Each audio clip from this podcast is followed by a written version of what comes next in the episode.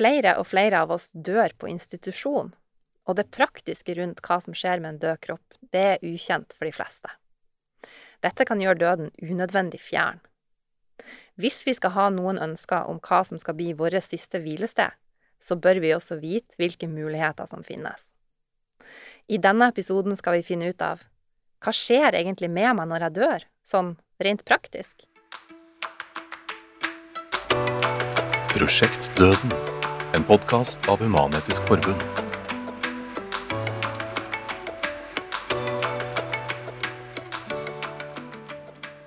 Hvordan forholder vi oss egentlig til en død kropp?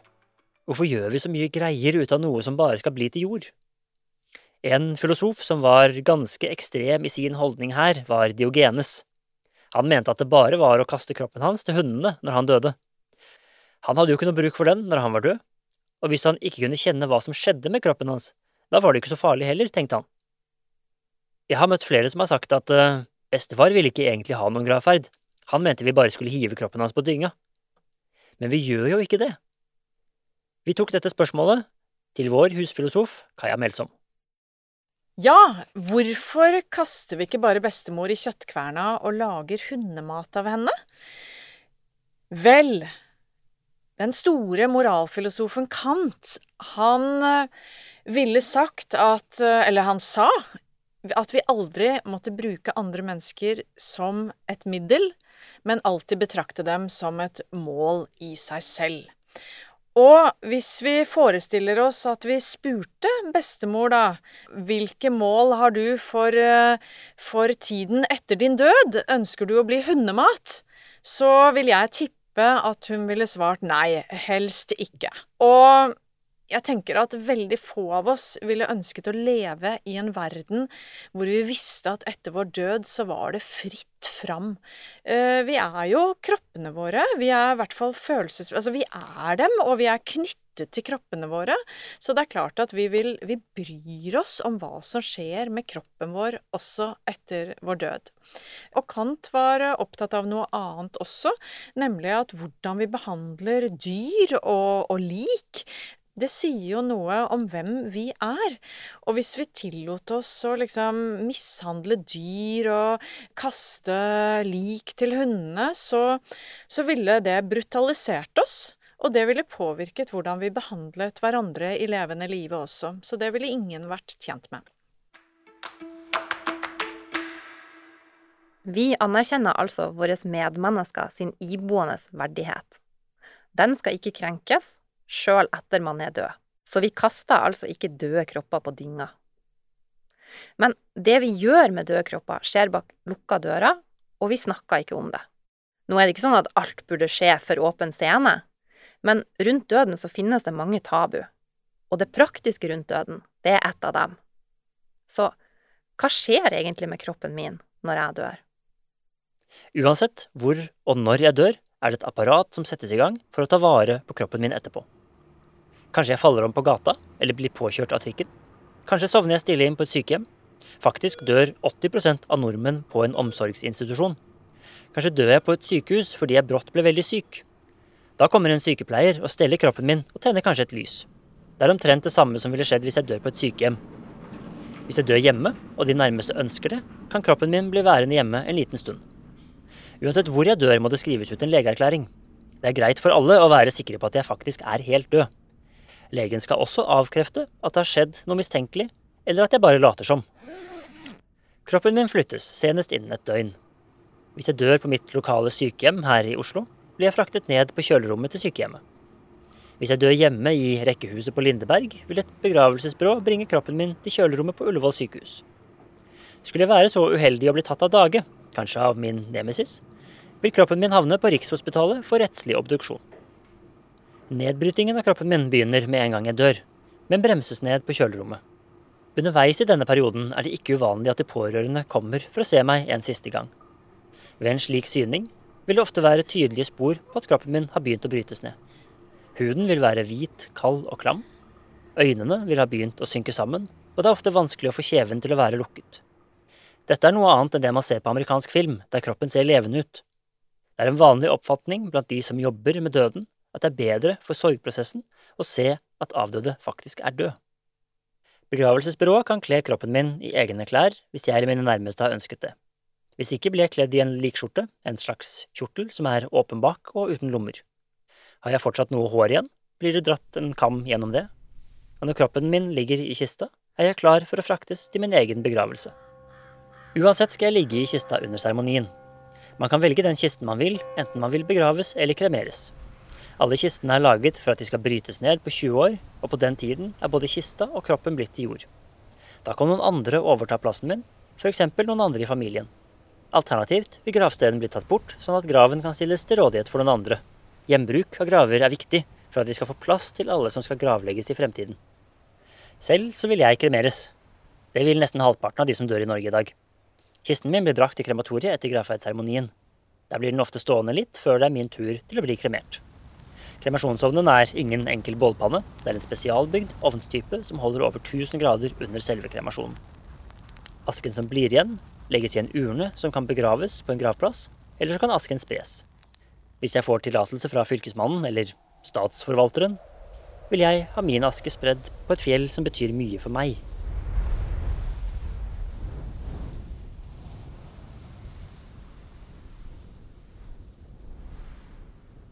Det vi hørte nå eh, om hva som skjer med en død kropp, det var det du som fortalte om, Eivind. Og du har jobba i begravelsesbyrå og har mye erfaring med det. Og da har jeg lyst til å spørre deg, hvordan er det egentlig å, å se på en død kropp, å ta på en død kropp, og, og stelle en død kropp, som jo var en del av, av jobben din? Da er det jo sånn at innen jeg kom inn som, som gravferdskonsulent, så jo, hadde jo avdøde ligget noen dager, gjerne på kjølerom, ikke sant. Så da er jo huden Huden er sånn hvit og litt sånn voksaktig, den er kald, øh, øynene er sunket inn, og det er veldig tydelig at her er det liksom Det er noe helt fundamentalt som mangler, da. Den døde kroppen er veldig død. Uh, og det her skjer jo i veldig liksom, institusjonelle rammer, på, på et sånn eget stellerom på, på, et sykehus eller på et sykehjem. Og det som skiller stellet fra liksom, det du ser for deg når du ser på amerikansk film og, og Six Feet Under og sånt, det er jo hvor lite klinisk det er.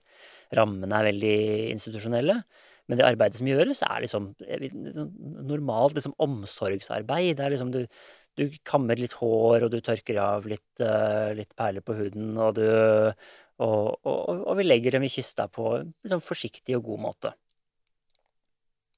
Men det er veldig lite, det er ikke noe spesiell, sånn spesialistkunnskap, dette her det skal gjøres riktig, og det skal gjøres liksom, på, en, på, en, fin måte, men det er, noe, det er ikke noe, teknisk krevende arbeid, da.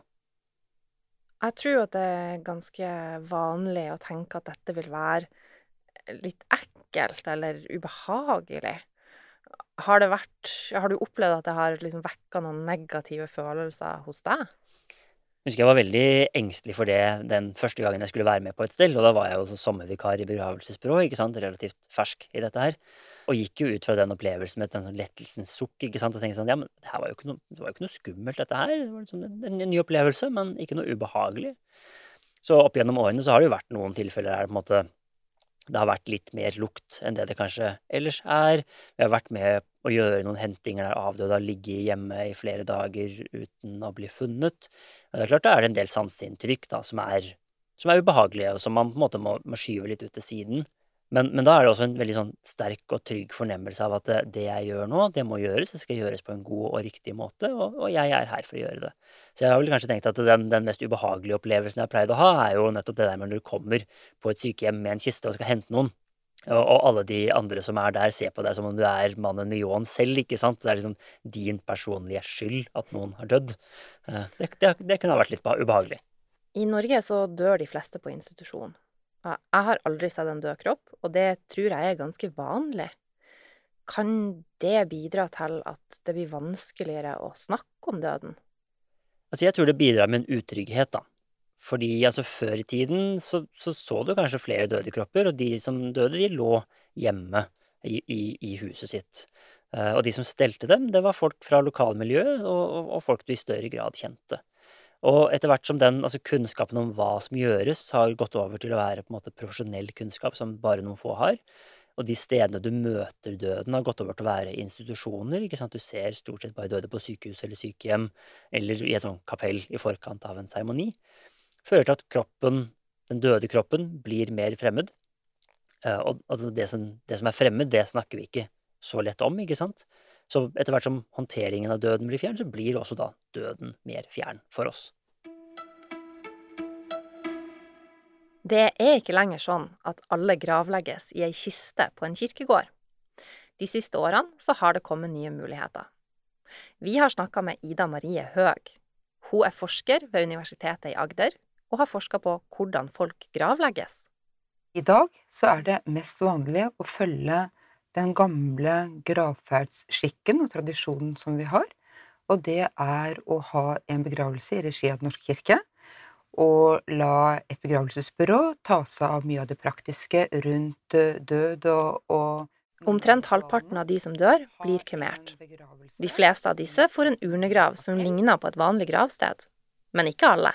Og kremasjon, det gjør jo at eh, man står litt friere. De, ikke bare det å få en tradisjonell grav, sånn som har vært vanlig, men også kunne bli plassert i det vi kaller en minnelund, en anonym minnelund eller navnet minnelund eller eh, få asken spredd for vinden. At man er åpen for nye måter eh, å ta et siste farvel på, vil ikke si det samme som at eh, vi ser en radikal endring i norsk kultur. Ca. 3% av alle som blir kremert, får askespredning, og av alle som dør, så er det bare 1% hva kommer interessen for askespredning fra? Hvor, hvor, kommer det fra at man begynner å se en interesse for det i Norge? Det meste er jo da hentet fra populærkulturen, eller fra YouTube, og hvor veldig faktisk mange har lagt ut uh, videoer. Mye fra USA, men også fra andre deler av verden hvordan dette har foregått. Så man har hentet noen kulturelle elementer, noen rituelle handlinger, så man tenker at dette passer for meg, og det er da i tråd med, med den avdødes eh, personlighet. Dette er et uttrykk for hvem avdøde er. Så det er, eh, vil jeg nesten si, et uh, sammensurium av, av ulike måter å uttrykke sorg, minne, på en respektfull og verdig måte. Nordmenn, vi er jo glad i naturen. Kan eh, det ha noe med at vi, vi ønsker å få asken vår spredd? De etterlatte er veldig opptatt av å imøtekomme den avdødes ønske. Så selv om ikke avdøde hadde kanskje et veldig sterkt ønske om akkurat å bli spredd på det stedet i nærheten av hytta, der hvor han har gått mye på tur, eller der han har vært mye ute med båten, så kan det jo være et sånn generelt behov for den avdøde om å bli forenet med det elementet som man har hatt eh, en sterk forbindelse til i sitt levde liv.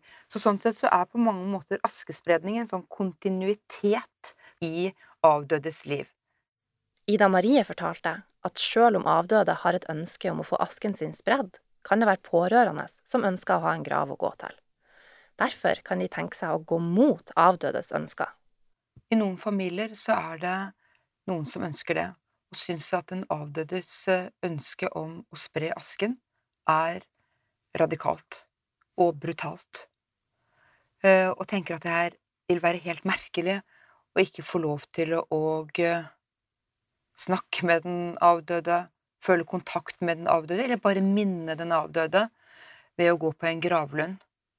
Men det at den avdøde har hatt et sterkt ønske om å bryte med norsk tradisjon, og gjøre noe annerledes. og bli på en måte forent med skogen, fjellet, vannet, sjøen. Det er for de aller fleste det aller viktigste.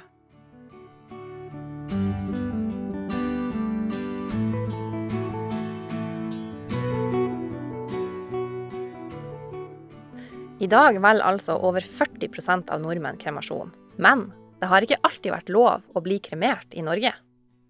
I 1889 ble Norsk Likbrennerforening stiftet. Man skulle ikke tro at folk var så opptatt av å brenne de døde at de trengte en egen forening for det, men sånn var tilstanden på slutten av 1800-tallet. Som en del av kristningen av landet ble brannbegravelser forbudt. Før dette praktiserte vi i Norge både jordbegravelser, brannbegravelser og hauglegging. Det var først med kirkens inntog at alle de døde ble samlet på én gravplass i nærheten av en kirke. Den katolske kirken mente at kremasjon kom i konflikt med oppstandelseslæren, som sier at kroppen skal stå opp fra de døde. Kremasjon ble sett på som en hedensk skikk, og mange land i Europa innførte lignende forbud. I 1874 ble den første moderne kremasjonen gjennomført i Dresden i Tyskland. Her hadde Carl Fredrik von Siemens fått bygget den første moderne kremasjonsovnen. Dette inspirerte sir Henry Thompson, Englands ledende urolog, til å stifte verdens første krematorieforening. Dette ble startskuddet for den europeiske kremasjonsbevegelsen. Bevegelsens mål var en rasjonalisering av døden i en tid der modernismen utfordret gamle skikker. Dette var i stor grad en urban eliteaffære, drevet frem av kunstnere og intelligensiaen. Den raske veksten av byene førte til trengsel og sprengt kapasitet på mange gravplasser. Gravplasser på midten av 1800-tallet kunne være illeluktende affærer. På en gravplass i London har man regnet seg frem til at det ble gravlagt én person hvert 15. minutt. Kremasjon skulle løse både plassutfordringer og hygieniske betenkeligheter ved behandlingen av de døde i det moderne samfunnet. Det jorden kunne bruke mange år på, skulle ilden gjøre på kun én time. Her i Norge fikk vi vår egen likbrennerforening i 1889. Stifterne tilhørte stort sett det opplyste borgerskap. Som sine søsterforeninger på kontinentet jobbet de med å få avskaffet forbudet mot kremasjon. Dette lykkes de med i 1898. Frem til dette ble 63 nordmenn, bl.a. Camilla Collett, kremert i utlandet. Det første krematoriet i Norge ble bygget på Møllendal i Bergen. Det var delvis finansiert med testamenterte midler etter medlemmer av foreningen og sto ferdig i 1907. Kort etter fulgte krematoriet på Vestre Gravlund i Oslo. Oppslutningen rundt kremasjon var laber i befolkningen. De første årene var det for det meste Norsk Likebrennerforenings egne medlemmer som ble kremert. Blant dem var Edvard Grieg, en av de første som ble kremert i Norge. Hadde det ikke vært for den innsatsen krematoriebevegelsen gjorde på slutten av 1800-tallet, er det langt fra sikkert at kremasjon hadde vært det tilbudet det er i dag. De brant, bokstavelig talt, for saken. Endringer skjer, men ikke av seg selv. Noen må ta en posisjon og være med og drive endringene fremover.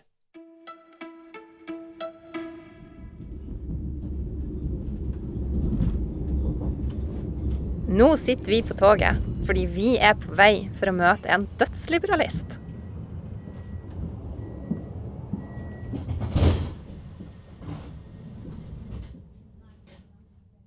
Hei, jeg heter Oda Rygg. Eh, Jeg jobber for tiden som kommunikasjonsansvarlig i FRI, Foreningen for kjønns- og seksualitetsmangfold. Og så er du dødsliberalist. Hva er det? Ja, her eh, er det jo litt interessant eh, fenomen. Jeg vil si at det er en litt frilynt holdning til hva man skal gjøre med seg selv, sine ritualer og uh, de legemlige etterlidenskaper etter døden, samt hvordan man skal forholde oss til at det foregår, altså selve det å dø. Det er for det første noen juridiske regler som holder oss tilbake. Eh, Det er noen normer for hva som er rett og riktig. Eh, Det er noen ganske store tabuer. Eh, Og alle disse møtes litt for mm, hardt med modernitetens nye krav og noen nye impulser utenfra. Så innimellom blir man holdt tilbake.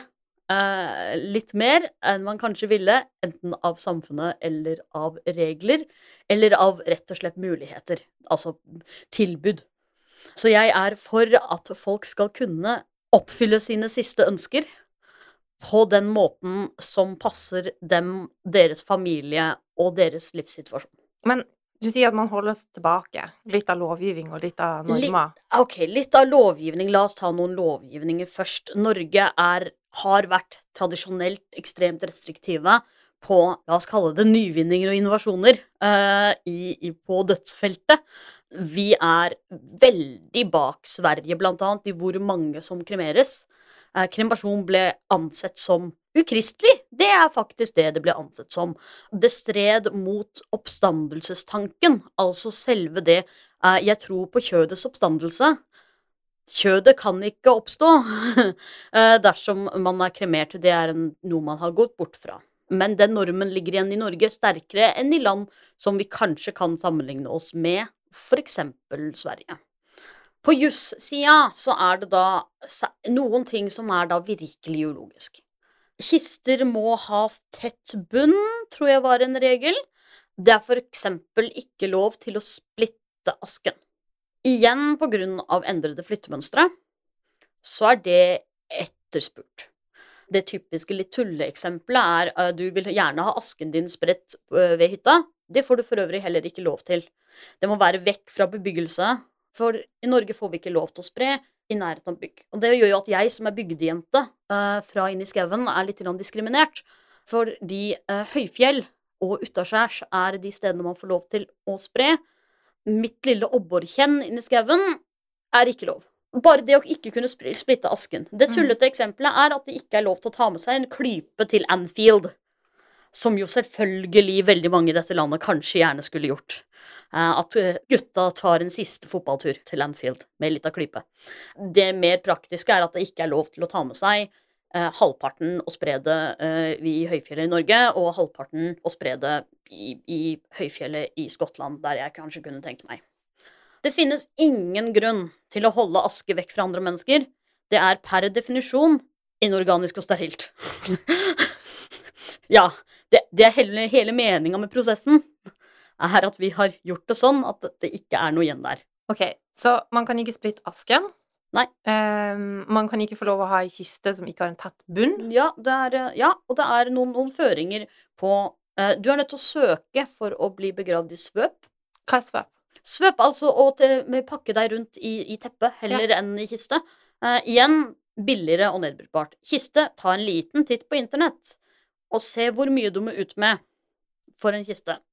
Vi, Eh. vi har kanskje noen normer om på en måte hva som skal hva som skal til for at det er verdig og ordentlig Ja, nok, og og sånn, og da ordentlig koster det plutselig masse Da, penger. altså, det er jo ingen som har lyst til å kjøpe den, dyr, den billigste kista til bestemor. Selv om hun kanskje var sparsommelig og ville synes det var tullball å bruke masse penger. Hvem er det som går inn og kjøper den billigste kista? Hva er verdig, og for hvem er det verdig for? Altså, hvem gjør vi gravferden for? Per definisjon så skal gravferden være i tråd med avdødes ønsker. Hva som er feil med at alle bare får en eh, statlig regulert størrelse på eh, gravsteinen sin og må ligge eh, i liksom akkurat samme størrelse gravplass i samme type kiste overalt. Det er Det er noe menneskelig, allmennmenneskelig og privat ved overgangsritualer. Og overgangsritualer har endret seg over tid. Det er ikke norsk tradisjon med sånne derre bridal showers. Nei, baby showers var det jeg mente. Det er ikke norsk tradisjon at far går bruden opp midtgangen. Det er, det er mye som ikke er norsk tradisjon fra gammelt av, som vi endrer på. Og det endret på i møte med folks liv, og i møte med folks endrede estetiske praksiser og endrede livssituasjoner. Det er etter hvert blitt populært, populært eh, såkalt felles minnested er blitt ganske populært. En av grunnene til det er noe så praktisk og demografisk som endrede flyttemønstre.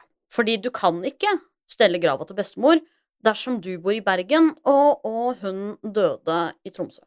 En annen ting som jeg har sett blitt kritisert annet i vårt land, er den økende eh, tendensen Eller en økende trend, ikke trend, men det skjer oftere at folk velger å ikke ha seremoni ved selve gravferden, men heller ha en liten seremoni privat hjemme, altså å lage sin egen seremoni, eller kun ha en seremoni ved askespredningen.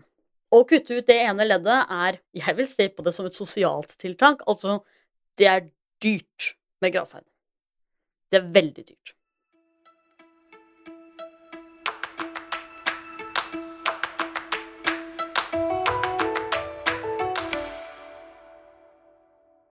Oda Ryg sier at vi bør få muligheten til å velge den gravferden som gir mening for oss.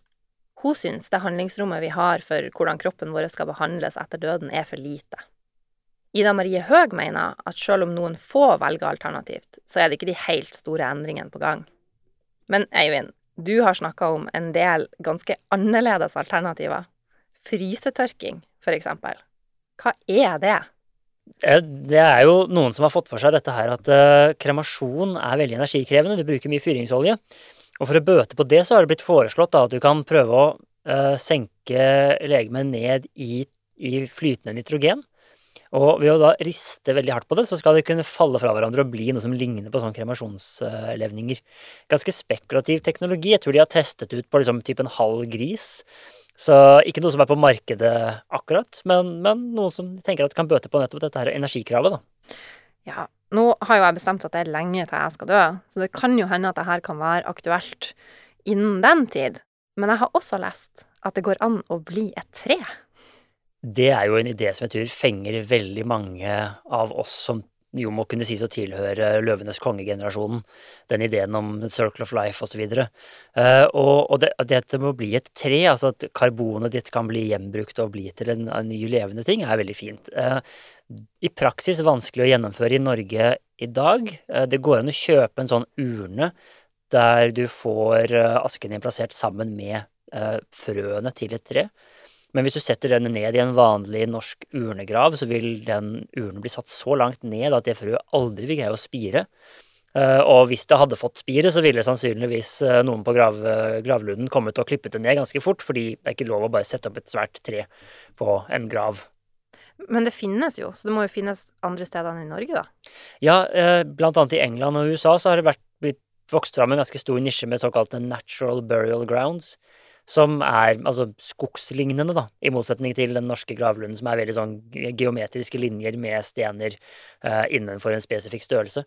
Så disse naturlige gravlundene, der er det åpen for at man kan gravlegges eh, i, måte, i, et skogslandskap, eh, og ofte grunnere i jordsmonnet, og med sånne type urner, da. Det høres jo ganske fint ut.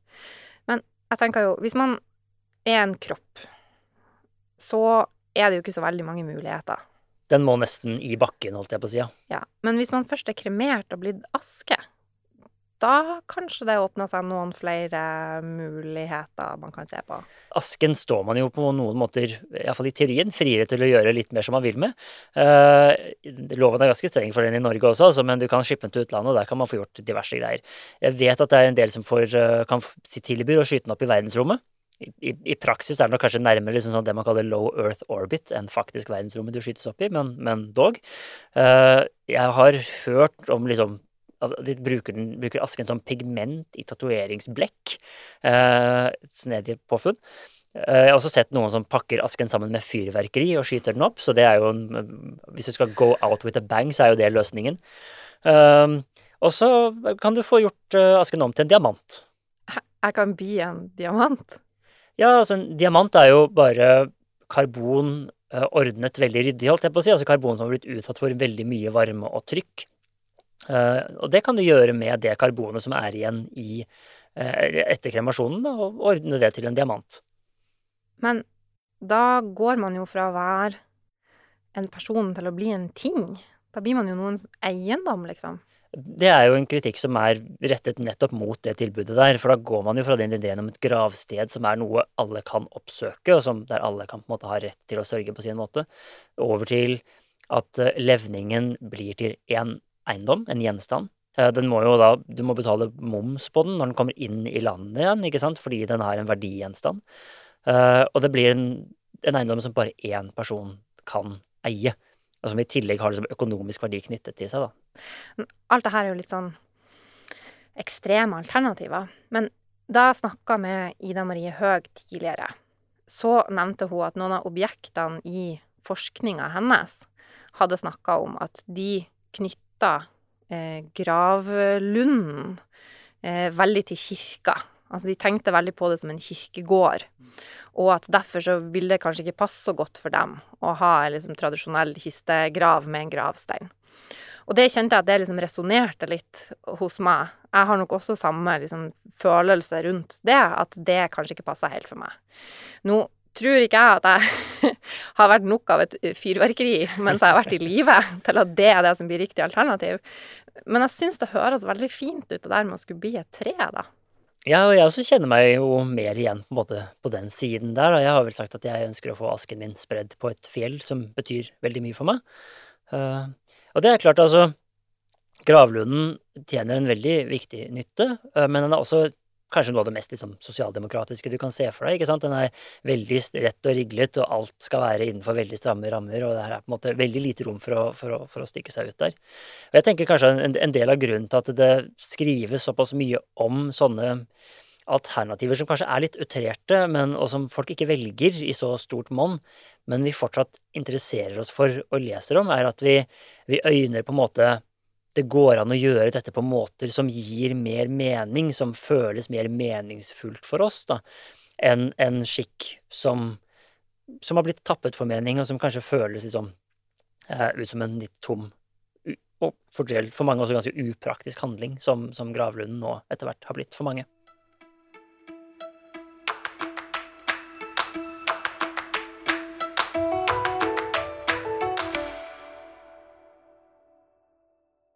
Hva tenker du, Siri? Har du blitt litt klokere på hva som skjer og, og kan skje med oss når vi dør nå?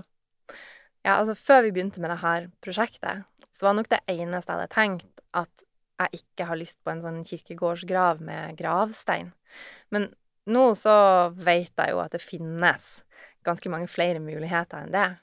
Og samtidig så er jeg blitt klar over at vi har ganske strenge regler i Norge, og at noen av de mulighetene kanskje ikke er alternativer i dag det er jo en del ting som folk ønsker seg allerede nå, sånn som dette med å dele opp asken og strø den på to forskjellige steder, som, som, ikke er lov, og som kanskje kan komme til å bli lov med årene. Men det skjer jo sannsynligvis ikke av seg selv, ikke sant? Noen må drive fram den typen endringer også.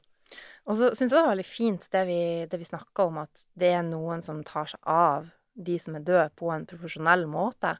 Men samtidig så gjør jo denne profesjonelle gruppa at vi vanlige mennesker er litt fjernere fra døden, og det gjør den kanskje litt mer fremmed. Men nå som jeg vet litt mer, iallfall, om hva som skjer mellom dødsfall og gravferd, så er det kanskje litt mindre fjernt, og dermed litt lettere å snakke om. For meg, i alle fall. Ja, men nå har vi jo fortsatt holdt oss til ganske håndfaste sider ved døden. Eh, men i neste episode da skal vi gå litt mer filosofisk til verks og snakke om hva døden egentlig gjør med oss.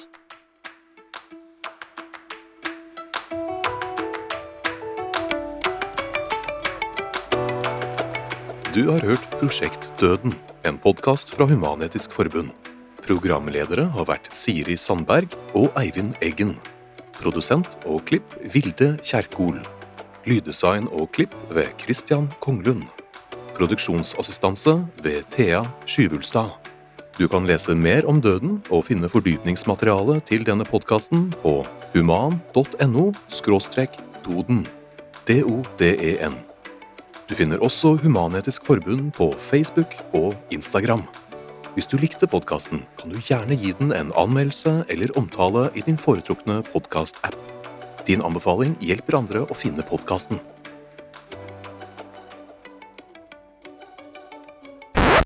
Hvilke sanger skal du ha i begravelsen din? Oh. Oi. Oi, det er, så langt har jeg ikke kommet. Og jeg har vært i en del. Igjen så er man jo fristet til å liksom trolle sine, sine medmennesker, right? Et eller annet av de tull, mer tullete Øystein Sunde-sangene. Uh, uh, ja, altså Smack My Bitch Up av Prodigy. Altså liksom, man, jo, man er liksom litt frista til det. Nei, vet du hva? Det igjen, jeg etterlater dette til mine etterlatte. De har eh, fantastisk estetisk sans. Hvis, da er det vel jeg, jeg, jeg, Det er juks, for eksempel, å spille Min beste dag av Erik Bye. Jeg synes det passer seg. Det er fint. Da begynner folk å gråte. Det er bra. Men midt imellom der, midt imellom der, så skal Rick Astley si at han never gonna give you up. Never gonna let you down. er en Rick-roll. Du skal Rick-roll i Hannes. Å oh, ja. Det er mitt siste ønske her.